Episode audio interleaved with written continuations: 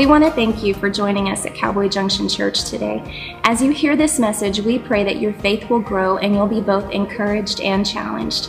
If you enjoy what's happening at Cowboy Junction, it would really help us out if you would subscribe, rate, review, and share this online. You can also help us reach others by partnering with us financially. You can easily give a one-time gift or set up a recurring gift at cowboyjunctionchurch.com slash give. We hope you enjoy this message. Um, I, I, we've been in a series called Talents. And, and today, uh, let me just stop and, and just encourage you. Um, take notes. I've got a little echo going on back here. You hear that echo? I am way too picky today, aren't I? She's got her mouth covered, so I can't see her facial expression. So I'm just rolling with it. Yeah. Um, we've been in this series of, of, talents for the last several weeks. Let me just tell you how we got here, okay? We got here because at the beginning of the year, I felt that there is this lethargicness that can set in, and especially during an attitude of quarantine. Does that make sense? And one of the things that we have to be prepared for and we have to stop and think about is God did not call us to do anything but what He's called us to. Okay? And there's going to be seasons in your life where He says, stand. And there's going to be seasons in your life when He says, go. But in all of it, we never step away from the most important thing, and that being whether you stand or go, it's to see God's kingdom come. Yeah. Okay? Now, here's the dangerous thing about quarantine. The dangerous thing is, is that by someone saying, let's just call it timeout, we tend to, tend to think that that also applies to God's kingdom. But you know, you can be sitting still, you can be wearing a mask, you can be seeing what looks like in the natural world, we're doing nothing, and actually we can see God's kingdom come and God's will be done because we are doing what God wants us to do, whether that means if we have to sit, we're still standing for the Lord. If it's, if, if it's being still, we cannot become lethargic, but it's in those moments that we can get everything we're supposed to need in those seasons. And that's why I thought we need to stop and pause and stir up the gift of God that is inside every one of us. Now, today is my last message. I've been talking about talents. Today we're going to shift this a little bit, okay? And we're going to look, look at Luke chapter 19. So turn to your Bibles, go to Luke chapter 19. We're going to look at verse 1. There are two times that this parable is told about minas and talents, okay? And this, Luke chapter 19, we have not covered yet. But it's a very fascinating taking a look at rich and what does rich mean and what does God call us to do with the treasures that he's given us. It starts off with a fantastic story. This is the Bible story that we learned when we were little kids, and it's the story of Zacchaeus. In Luke chapter 19, verse 1, it says this Then Jesus entered and passed through Jericho. Now behold, there was a man named Zacchaeus who was a chief tax collector, and he was rich. Okay, I, I want to just stop there real quick and just pause. What does rich look like to you? Okay, I'm going to ask you at home, what does rich look like to you? Now's not the time to really get big the- theological here seriously. How much money do you have to have in order for you to go, that dude's rich? That dude's rich. Now, the reason why I want you to think about that, because something's about to take place. And today's message is directed towards a group of people, okay? And we'll get there in a minute. But I want you to first set up in your mind how much is rich? Now is not the time where you come, well, rich is just, you know, just the treasures of heaven. Oh, stop it. How much numerically is rich? How much would you consider someone having a lot having? And the reason why this is such importance is because Zacchaeus, according to Scripture, was rich. And from here we see that people in the community hated him because he made his money by taking advantage of the entire community. So not only is he rich, but he's also a sinner. Okay? And sometimes we put the two together and keep them together. If you're rich, you must be a sinner. If you're rich, you must be someone who's not listening to God. If you're rich, you're probably someone taking advantage of somebody. But over and over in Scripture, you see that God uses people's wealth. In fact, to go deeper, you see that God gives people wealth. And I want to talk about that today. And I'm fully aware there are people watching today that are really struggling. But to the people who are struggling, it's like, why in the world would this time in life, right now, where I'm at, would you think that I needed to hear a, a message about being rich? Because I don't know if you're going to be there forever. But it's in this time in your life that I think God can talk to you about something that can change the direction of where you're going to be someday and what He wants you to do with what He's about to give you. My job as a pastor is not to figure out what you're going to do with what I preach today. My job as a pastor is to teach it anyway and let God figure it out inside of you. So to whoever has has ears to hear, let them hear. Now, for other people in the room that you're you you you know your calling, you know your gifting, and you would truly say, "I know where I'm supposed to go." Just listen closely because you could possibly be someone's good advice someday. And now you have Zacchaeus, who is rich, and a dinner takes place. And Jesus does something fantastic. He goes to a sinner's house and has dinner. That's what Jesus does. He goes right in the middle of your situation, and he could care less what everybody thinks about what he should do, and he does exactly what it is he knows has to be done. And he begins to talk, and he builds relationship with. And then a fantastic thing takes place. And it takes place in verse 8. Then Zacchaeus stood and said to the Lord, This is Zacchaeus' speech. This is what he turns and says. Remember, he was a sinner who was a tax collector and was rich. And it says here that Zacchaeus says, Look, Lord, I give half of my goods to the poor, and if I have taken anything from anyone by false accusation, I restore four, fourfold. The reason I want to jump to this is a lot of teaching I want to do today. And I want you to see that we went from a man being incorrectly rich to repentance taking place. And he does a couple things. He uses what he has to do what God is asking him to do. And he restores things that he might have broken in the past real quick before we go on too far. I think one of the real tests for your life is not only for you to follow Jesus, okay, but the test is going to be if you have the ability to walk in repentance, okay. I'm truly sorry, God. I'm truly sorry for every time I did something and I didn't do it your way. But can you have the ability also to now go make things right from the things that you caused to be wrong? I've only seen it done a few times in my life. Okay? There are some things that you can't go back and fix.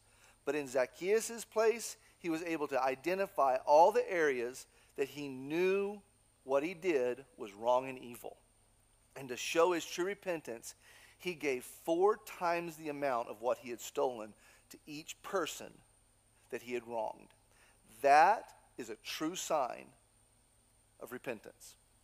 It goes beyond words, it goes beyond just quotes and sayings, it goes beyond just showing up and being around Jesus. This is truly a moment that even Jesus celebrated. Because it says in the very next verse that Jesus said to him, Today, salvation has come to this house, because he also is a son of Abraham. For the Son of Man has, to come, has come to seek and save that which was lost. The reason why I want to bring this up and let this be our beginning uh, scripture, beginning story, is I want to set this story up to show that even a rich man can be reached by Jesus. Because sometimes we've heard so many times that it's easier for a camel to fit through the eye of a needle than it is for a rich man to get to heaven. And in this story, you see that rich people can be reached. That, that's, a, that's a title of a book right there. Rich people can be reached. And some of us think, well, hang on, isn't money the root of all evil? And, and just stop. The fact is, is that with true repentance, in a moment where every one of us realize that what I am doing, the way that I'm living, is not God's best, even a man who could be controlled by his money can be touched by God. Okay? I just want to make this very clear. And the reason I want to do this, because I don't know who I'm talking to right now. But in America, in Lea County, southeastern New Mexico, West Texas, wherever we may be right now, I don't care how secure you may think you are, The Holy Spirit could be knocking on the door of your heart, telling you, you may think you've got it together, but down deep inside, there is a lost that you can't fix, you can't find your way out of. There is a brokenness that can't be pieced together. And I hope today's message gets your attention through the story of Laz- or Zacchaeus about Jesus showing up in his house, and something in you identifies with the fact that I know who Jesus is, but I'm not following Jesus, and repentance has not taken place. And it could be because of my money. Right after this, Jesus gives a parable. And this parable has a lot to do with what we've been studying, okay? Y'all just stay with me. Is everybody with me? Say, time with you. Okay, because this is going to make perfect sense. We're getting some teaching in a minute, but I want to make a foundation of Scripture right now. And I, now all of a sudden, we're going to look at a parable that we've looked at for the last several weeks, but it's a little bit different. It's therefore, Jesus breaks into this parable, and he says, Therefore, he said, a certain nobleman went into a far country to, to receive for himself a kingdom and to return. So he called ten servants, delivered to them ten minas, and said to them, Do business till I come. Now, I don't need to read the rest. We've covered it for the last several weeks. This parable is a little bit different than the talent parable we've been reading. In the talent parable, you see that a master goes away and leaves three men in charge. Okay? Each one is given a different amount. Here you see that he leaves 10 people in charge, and to each one he leaves one mina. Okay? 10 minas for each person. We'll get to what all this means in a minute. But to just give you a background on this, most theologians believe that both parables mean the same thing. But both parables were told in two different spots. And Luke records this one, and Matthew records the other one. And in one parable, the talent one, it's actually referring to all the abilities and giftings that God has given his people to go put to work for the kingdom. But this one's different. A mina is a very interesting amount of money. You start looking at a day's wage, you start looking at multiple days' wage. And to just save us time and study today, a mina could be anywhere between 16 to 20 years of salary. Okay? So a master's going away and he brings 10 people in. And to each one, he gives them 16 to 20 years of their salary to put to work. That's a lot of money. And it's specifically referring to money. And in this, we see that this parable unfolds a little bit more. You may want to go home and study this, but isn't it interesting that when he put them in charge of 16 to 20 years of their salary, most of them got mad at him. They didn't like him. They got angry with him and even sent a delegation to go tell him, We don't want you as our master anymore. Just a side note this is Jesus saying that you can have a master who gives you everything you need to go do what it is He's created you to do. And there will be people that find fault, even in the perfect system of the kingdom of God, and they will not ever operate in the fullness and the glory and the awesomeness that God intended, the Master intended for them to know in their li- lifetime. All they'll do is they'll moan about it and gripe about it and, and, and get angry about it and talk about how this is mine. This is something I earn. This is my salary, even if it's for 16 or 20 years. But they'll never look at the vision behind it that you were trusted with something that the master said, here it is. Can you trust me even in the giftings and the finances that I put in your hand? And that's the question for today, and it has been for the last several weeks. Can God trust you with what he's given you. Okay? In verse 15, it says something really cool. It's not going to show up on the screen, but let me just read it to you. And so it was that when he returned, having received the kingdom, he then commanded these servants to whom he had given the money to be called to him, that he might know how much every man had gained by trading. This word trading is very interesting. It means to thoroughly, earnestly understand your business. It also means to understand the business at sake of gaining. So, two things we learn in this word trading.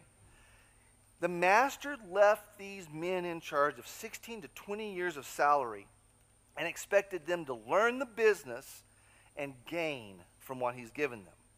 Okay, so here's my question We've looked all throughout Scripture. We've studied stuff. You can go back and study it. It's my responsibility as a pastor to give you a firm foundation. I think we've established that so far. For all the Bible thumpers in the room, you're like, he just doesn't preach the word. I just gave the word. Okay, the word's out in front of you. Here we go. I'm doing a great job so far. You can go back to my Bible college p- professor who taught me the, the homiletics of Scripture. Okay, and here we go. I think I've done a good job. Now it's time to preach. And I want to start today with a question. After all we've learned so far, how do you answer this question? Do you know what business you're in? In all intents and purposes, do you know what business you're in? Several years ago, a rancher went to Cowboy Junction Church. This was many, many years ago. And he approached me about how cattle prices were so low, he needed me to pray that he would keep the ranch. There was another man who approached him and said, Would you like to sell the ranch? And the rancher came to me and he said, I don't know whether I should sell the ranch or keep the ranch. I can't make a living off of cattle prices at this point. And so the man sold the ranch thinking that he had got the deal of a lifetime, selling his ranch and cattle to this man who knew nothing about ranching. Later, the man who bought the ranch came to me and he said, I just bought this incredible ranch and bought all the cattle I'm selling all the cows. I said, Well, how are you going to be a rancher if you don't have cattle? He goes, That's the problem. The guy I bought it from, he didn't realize that he was in the real estate business because he wanted to be in the cattle business so bad. Can I let that settle in? He didn't realize that he was actually in the real estate business because he wanted to be in the cattle business so bad. I had this conversation with a great ranch buddy who lives in Tatum. Because he too sometimes gets to thinking, what are the cattle prices? What are the cattle prices? And I turned to him and told the very same story I'm telling you. And I said, I think you need to realize you're not in the cattle business, you're in the real estate business. You own 20 sections of land. Why do you keep looking at cattle? Can cattle make you money? Absolutely. But the bulk of your finances is wrapped up in the land that you own. And sometimes ranchers can look too much at being a cowboy and not the bigger picture of what business are you really in. You can't run cattle without land. Okay? You got to have land unless you want to do the feedlot thing. But the fact is is sometimes people don't know what business they're really in. And a rancher can run cattle. There's no doubt about it. But in order to run the cattle you need to run, you need to be in the real estate business, not the cowboy business. And this is the point I'm trying to get to the kingdom of God's people. The folks that sit here today, and I would ask, what business are you in? And you would say, well, I'm a school teacher. Well, yes, you are, but that's not your business. Well, I'm in the oil business. No, you're not. You, you, you have an oil company, but you're not in the oil business. The answer to every believer in Christ Jesus, and it should be our answer what business are you in? You should boldly say, I'm in the kingdom of God business. I live and breathe. What does Jesus want me to do? I know I was born for a reason, I was born for a purpose. For every student in this room going to junior high, high school, whatever the case may be, if they ever ask you, What do you do? You say, I'm in the Father's business. I'm in the kingdom of God. And they go, No, no, no, what grade are you in? Then you can say, Well, I'm in the eighth grade. Okay? But the fact is, you're in the eighth grade, so you can be the best you can be to follow Jesus in whatever it is He's called you to be. The reality is, if you don't learn how to read, what good are you if you can't read the Bible? And so, all the kids, you're like, my parents make me read. Good. Hope they make you read a lot. Hope they make you read the Bible.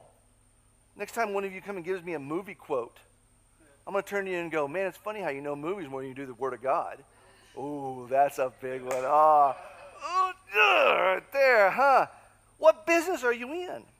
It's a simple question that many of us would not even think about asking. But if we don't ask it, we'll just be cattle raisers and not real estate investors. But you realize if we get our priorities right and we have the land, you can run whatever you want to on it, and it multiplies on top of each other all the things you're in because you know first what you're doing. You know, the, the only well done you're ever going to hear in heaven is whether or not you are a good steward of whatever the, of what the master gave you. You're not going to walk into heaven and God say, Well done, just because of your looks, and I am proof of it.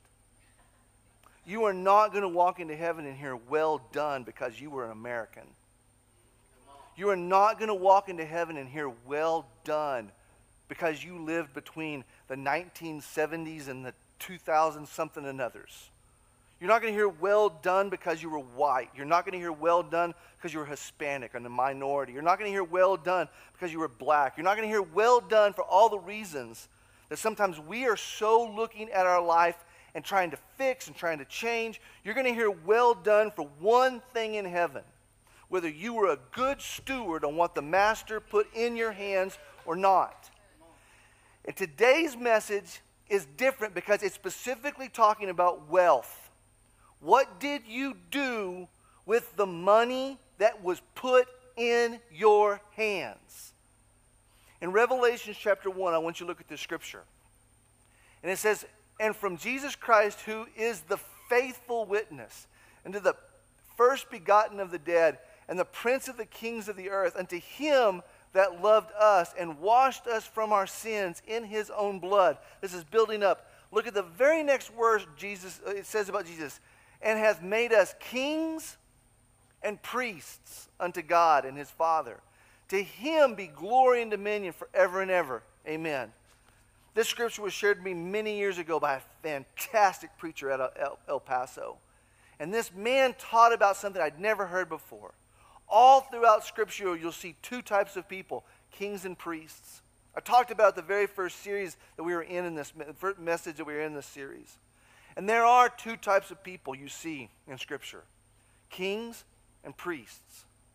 And in this parable, Jesus shares twice, he talks about talents and minas.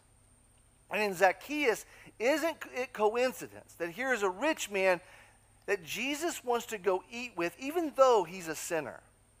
And he wants to talk about and encourage them about what can be done with money what can be accomplished. If you can be trusted with a little bit, look at the cities God puts you in charge of. It should stir our hearts, it should stir the way we think of asking the question, what business am I in? And for the rest of your life, I think you should notice there are kings, there are priests, and there are people who have no clue that there's kings and priests. A priest. A priest is specifically someone who God gives instructions to. I want you to take God's people this way.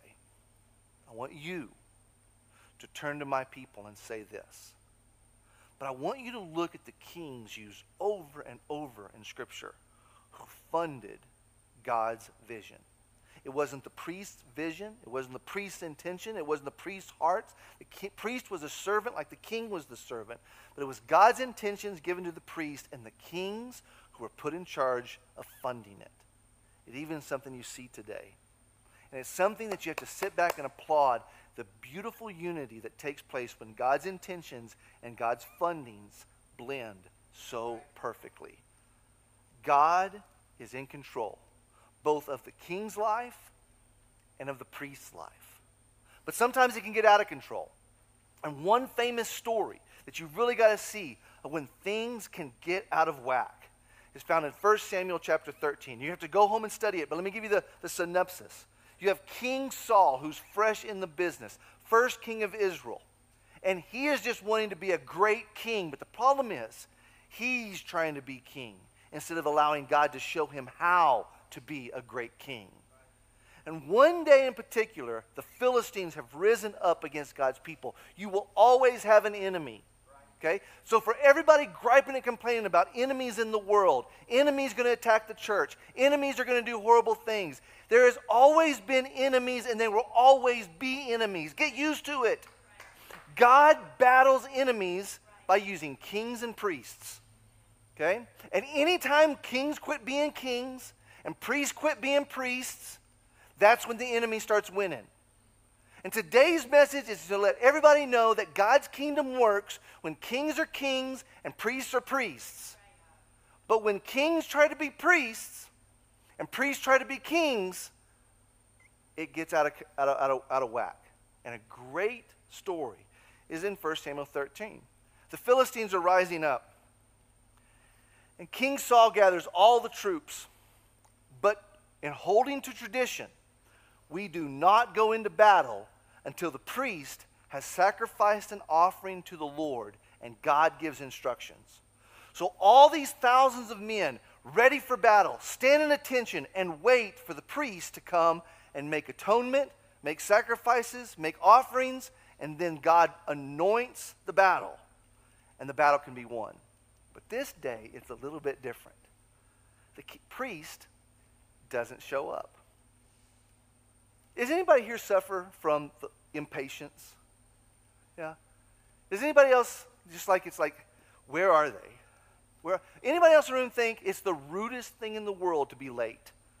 Yeah, I do too. I do too. And I used to not until I got married. Heather's changed me. So this is not a lesson of, of being late, okay? This is a lesson bigger than that.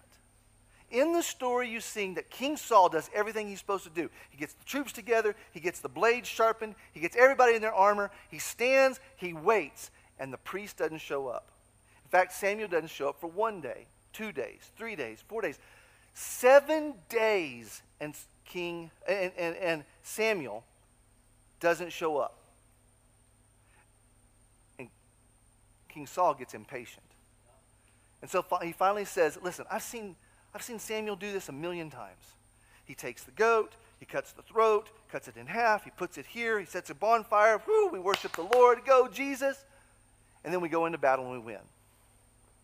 And he says, I don't know where he's at, I don't know what's going on, but one by one, people are peeling out of the army and they're going back home and said, If you guys can't get your act together, I'll just do this. I'll just go home. And Saul's getting nervous. And so Saul just goes ahead and puts on all the priestly robes, pulls out of his knife, and does everything the priest does, even though he's the king, because he's seen it a thousand times before. And the very moment he finishes giving the last offering, he hears these words What have you done? And Samuel is standing right behind him. And he says, Well, I've been waiting for you for seven days. You were supposed to be here seven days ago. We've got to go into battle.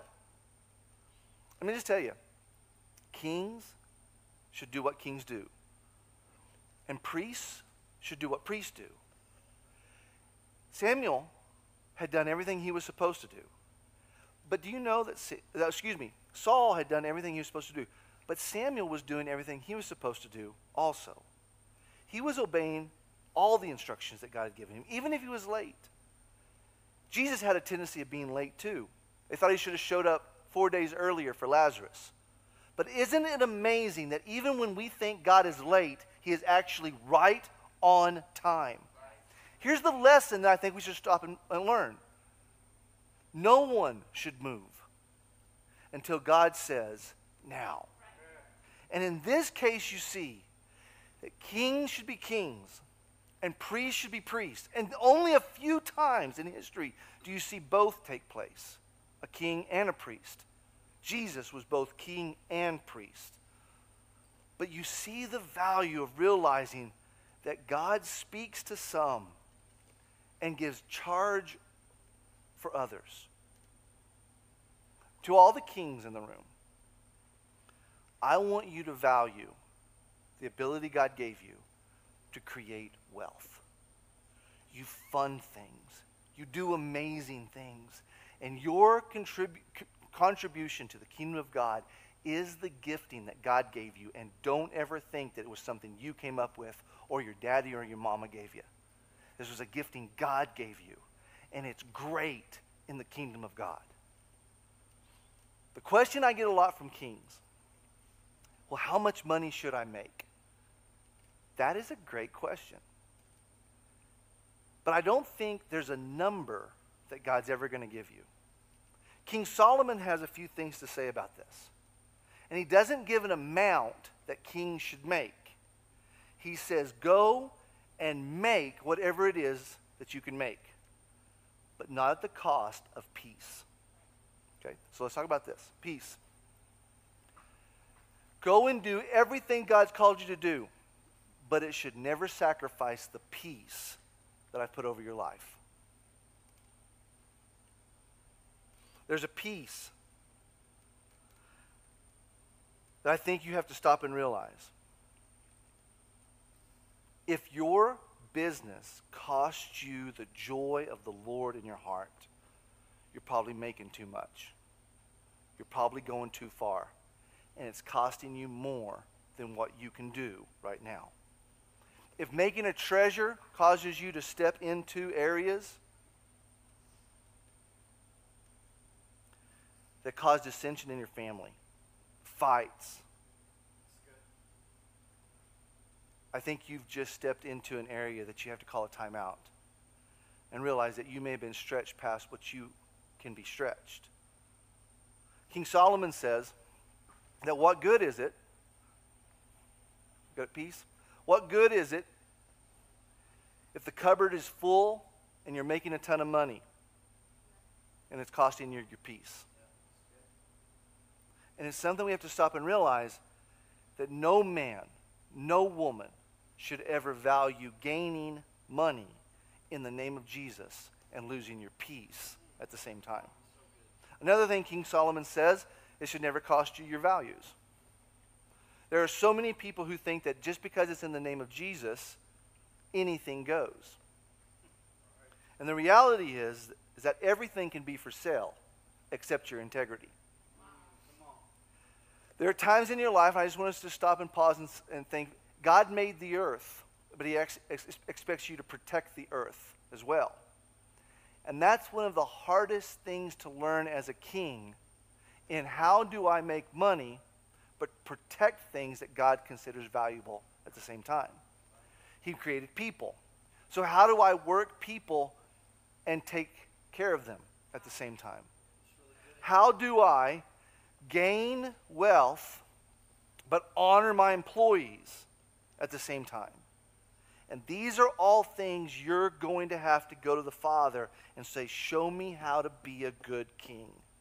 Solomon says it's not just peace and values, but you're also going to be tested in letting your job be your fulfillment.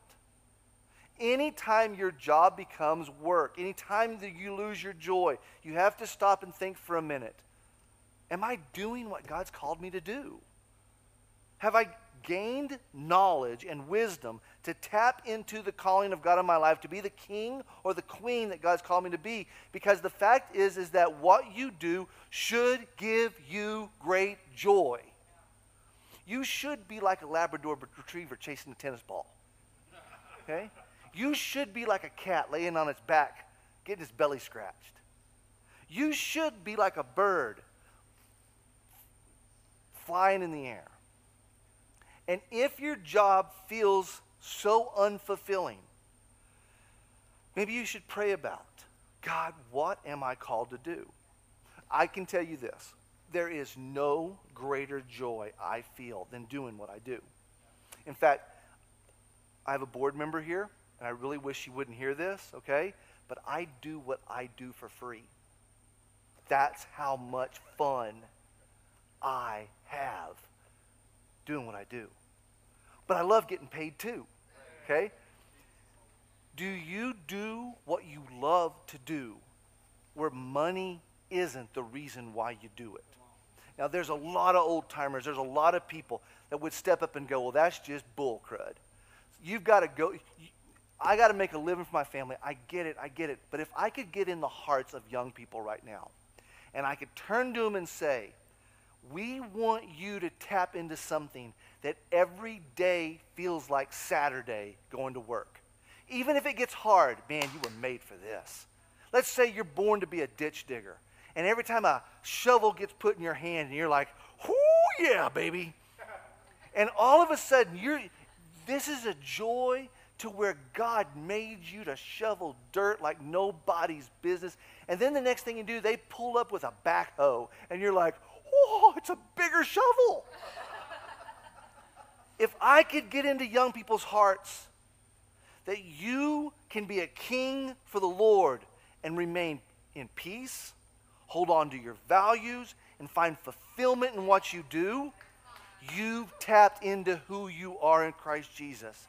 And for all the people that said, work's going to be work, it's going to be hard, and you're going to be miserable for the rest of your life, and that's life, hogwash. Run from them. Don't listen to bitter old men. Okay, maybe we should edit that out. Can we edit that out? Uh, but Solomon says there's fulfillment when you tap into what you love to do. What you love to do. There's one more thing Solomon says. This is King Solomon. He says, in, in all that you do, you should get closer to God in working your gifts. Above all else, this should be something that causes you to get closer to God. What if I turned to you and said, What if going to work every day was a lot like going to church on Sundays?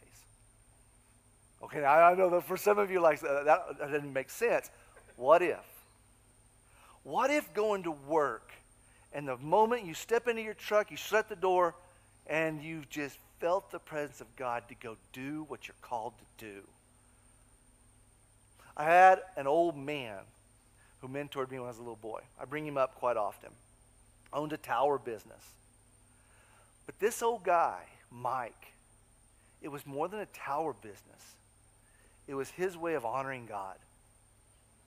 It was his way of putting to work his mathematical mind. He used to have one of those watch calculators, remember? Yeah. And I used to laugh at that watch calculator. I'd say, that is the dumbest thing. What is that is the dumbest. You're, you're like a millionaire and you have a watch calculator. And he would turn back at me and he says, Man, if you knew how my mind work, worked, he says, You know why I'd have this math calculator? He lived for numbers. He breathed numbers. He thought about things. But you know what? Beyond numbers, he was a person of excellence. Yeah. I worked for him one time to where they were building a tower and they were waiting for parts to come in. Okay? So they had this tower going up and they were waiting for parts.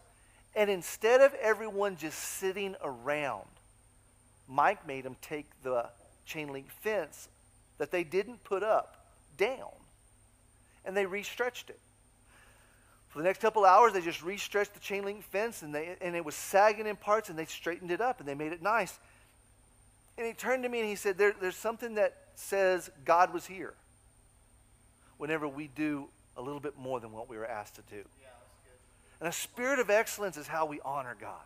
And to all the kings out there, it's more than making money. Are you enjoying what you're doing? And I know too many people that says, it's not about enjoyment, it's about making money. And I would turn to you and say, that's the saddest life I've ever heard of in my entire life.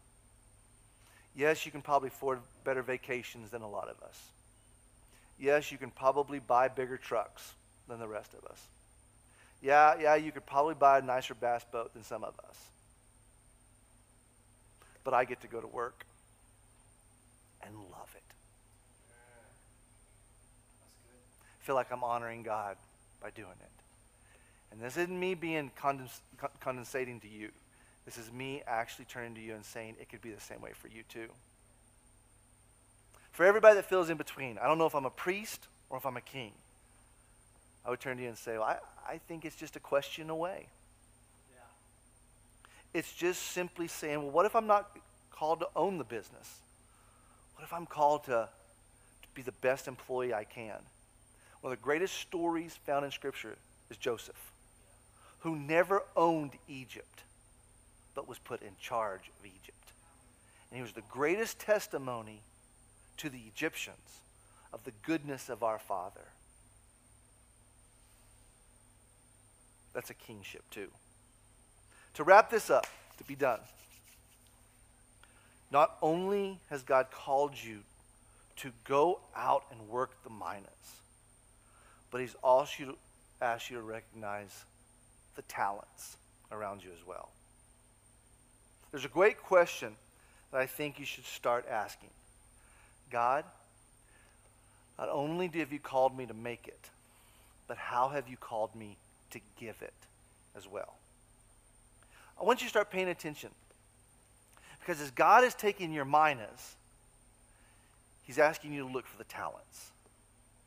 One of the greatest investments I ever saw here at Cowboy Junction was when a group of people here at Cowboy Junction got involved with paying for a worship album in another town.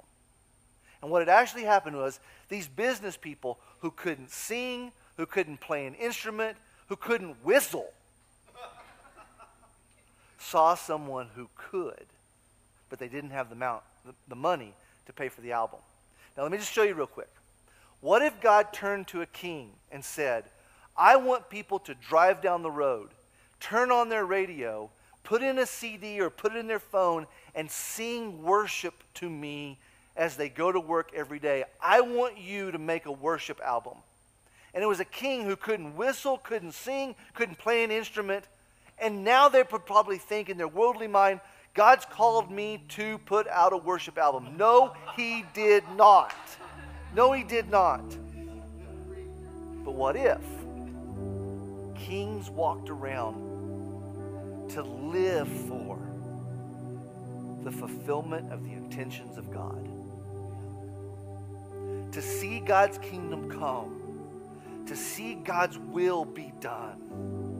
And God, you did not call me to play a guitar. And you did not call me play the drums. And you darn sure didn't call me to sing. But someone's going to have to pay for that album. And here's what ends up happening the right people with the right talents get the, gets in the right spot. And the right money's paid to the right organization to produce an album. And now, when people drive down the road and worship is being sung to our Father, and songs are going out that is changing how people's hearts are. When you stand before God in heaven, does He celebrate the singers? Or does he celebrate the kings and priests who came together to draw attention to the kingdom of God so that men would worship their God and God would receive their praise? And does God not turn to all of them and say, Well done, my good and faithful servant? Well done. I've seen missionary journeys funded because some king said that guy needs to get to Africa. This week on Instagram, I had a kid grow up in Lovington contact me and say, Here's my phone number, call me. He could be watching right now, and it blessed my heart off to get to talk to you this week. I called him, we talked for a little bit. He said, I wanted to get in contact with you because I, I contacted Jotty, my brother in law. I contacted Dusty, my brother, the kid said, and you were the last phone call. And I'm 37 years old now, and I wanted to call you and tell you thank you for all that you did in my life when I was a teenager in Lovington High School. He wanted to go to youth camp one summer, and he didn't have the money. So Heather and I paid for him to go to youth camp. But he said, No, no, no, you can't do it. I can't do it. And he wasn't going to take the money. So I turned to him and I said, Okay, give me drum lessons and I'll pay for you to go to camp. And he said, Deal. He told me on the phone, he says, I still owe you money. I said, Why? I'd forgot about this. He said, Because I only gave you one lesson, but you paid for the whole camp. And I said, Just chalk it up for the kingdom, man. Just chalk it up. And sometimes that's what we realize. It's not about the lessons. It's not about me learning how to play drums. In fact, he probably saved my my future. Yes. But the point wasn't me to learn how to play drums, was it? The point was him getting to camp so God could speak to his heart. When was the last time you stopped and asked, What are your intentions? And where do you need me to be a king? There are books that God wants you to fund, there's hope that God wants you to give, there's conferences that God wants you to sponsor. And it's all for His glory and His honor and His praise. I got, I got one more thing. Would you guys let me give me give me three minutes? Three minutes? Three minutes? You don't get a choice. You have to stay on, okay? When I was growing up, there was a song that came out. This is an old song, and some of you are going to be like, I can't believe you read that song. I know, just buckle yourself. The song was called Thank You by Ray Boltz. Let me read you the words and we're going to be done. You ready? I dreamed I went to heaven and you were there with me. We, we walked along the streets of gold beside the crystal sea. We heard the angels singing, but then someone called your name. You turned and saw a young man, and he was smiling while he came. He said, Friend, you don't know me now. But then he said, But wait. You used to teach my Sunday school when I was only eight.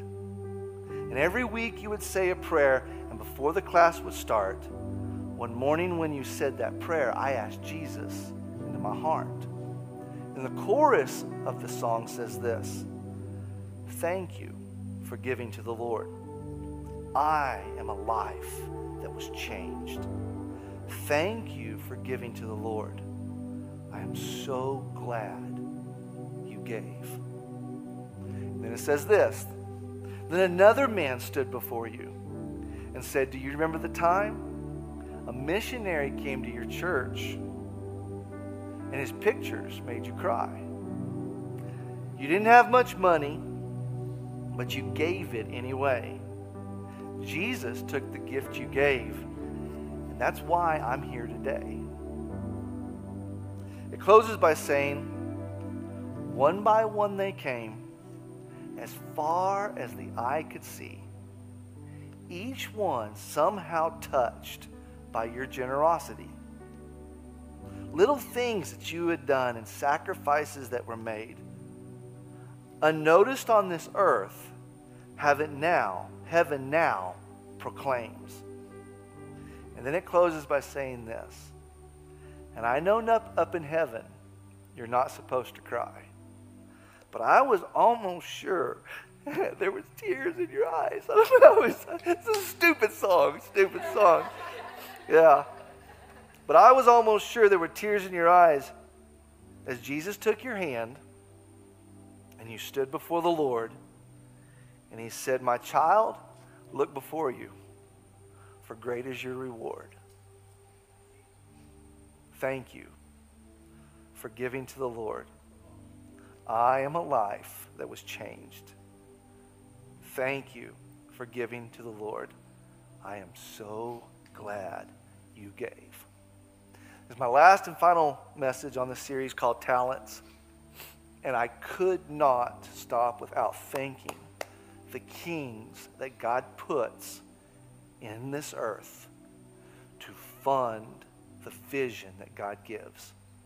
From the priests who stand and listen to God's instructions, and we just simply obey what God wants us to do. But then we step out and we have no resources, we have no funds. But when God's kings and the funding matches God's intentions and the priests, it is a harmony that can only be built in heaven, and it makes a dynamic kingdom's partnership. Today, I want to stop and pray. And I pray for everybody that's watching that you're maybe on the outside looking in on how this whole family of God thing works. Well, I hope you get to see something cool today. And I hope you come join us in this amazing journey. But I specifically want to pray for everyone who knows they've been called to be a king. And I want to pray, pray a blessing on you. And I want to pray joy and purpose. I want to pray, I want to pray uh, uh, fulfillment as you go and work what God's called you to work. And so if you would just, Father, today I just pray for every person who you've given a mind, who you've given the ability, all the mathematicians out there, all the creative thinkers, all the negotiators, all the entrepreneurs, all the, the Shark Tank people out there.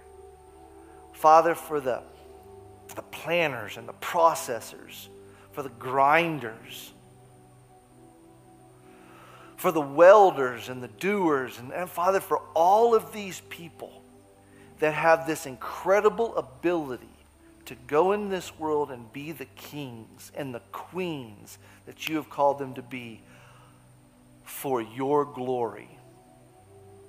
I want to pray that you would unfold for us how great this gifting is as the kingdom of heaven.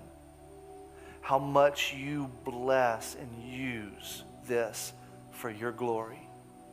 As the priests and the talents wait for their instructions to build the temples, to go to where the lost can be found, to serve the helpless, to help those who are broken, to rebuild walls, to heal the brokenhearted. I pray for kings that would step in and say, Yes, Lord, not my will, but yours be done. I pray for generosity beyond anything we could imagine or think. I pray it wouldn't be the story of, of, of, of, of Malachi, and it, wouldn't be the story of, of, of, of disrepair and fall apart, but it would actually be a story of how every day this world saw your kingdom come, and every day this world we saw people added to your kingdom and snatched from the grip of this world and hell.